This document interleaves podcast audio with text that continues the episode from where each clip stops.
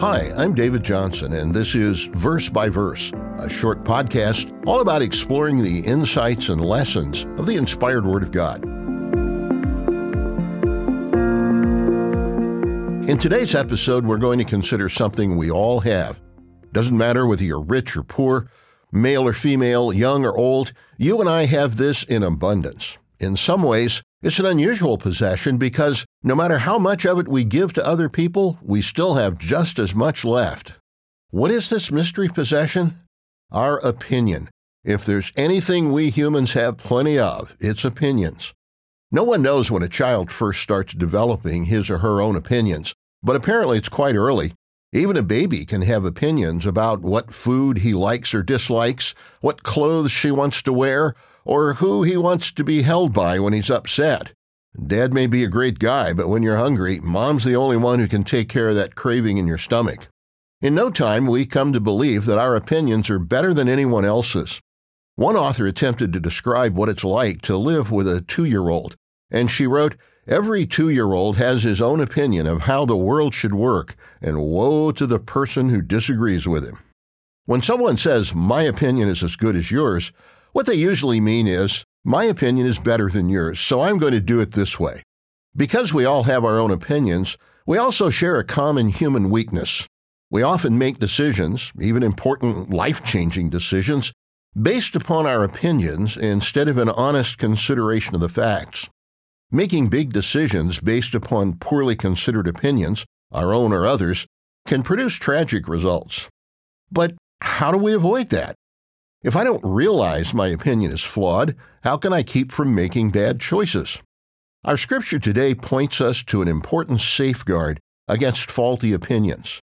Proverbs 11, verse 14 says, Where there is no counsel, the people fall, but in the multitude of counselors there is safety.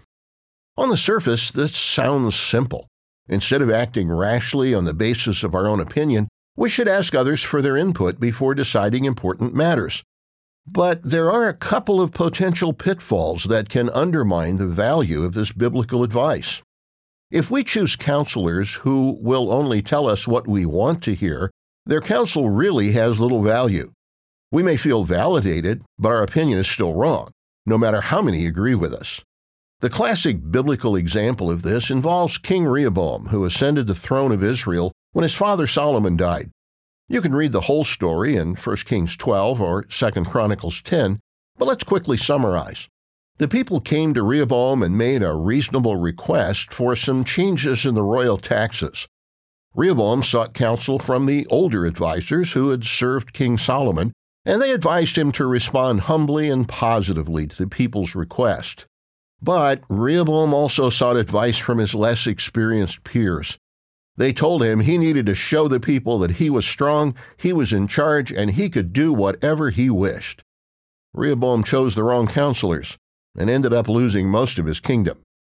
We can avoid becoming a Rehoboam. Our passage in Proverbs tells us we need to be careful where we get our advice. No matter how many counselors we have, if they won't faithfully tell us the truth, even when it's unpleasant to hear, their counsel will not keep us safe. But there is another reason a modern day Rehoboam may choose to rely on his own opinions in making decisions. Sometimes our pride gets in the way and keeps us from recognizing that we need help in order to make the best choices. Ultimately, we must make our own choices, but the wise man or woman humbly seeks wise counsel before deciding. Counselors can come in different forms, and finding wise counsel is an ongoing process. But there is one counselor that never fails, and you can access that counsel at any time, day or night. The best counselor we will ever have, and the place we should always begin, is the same book that contains today's verse, the Bible.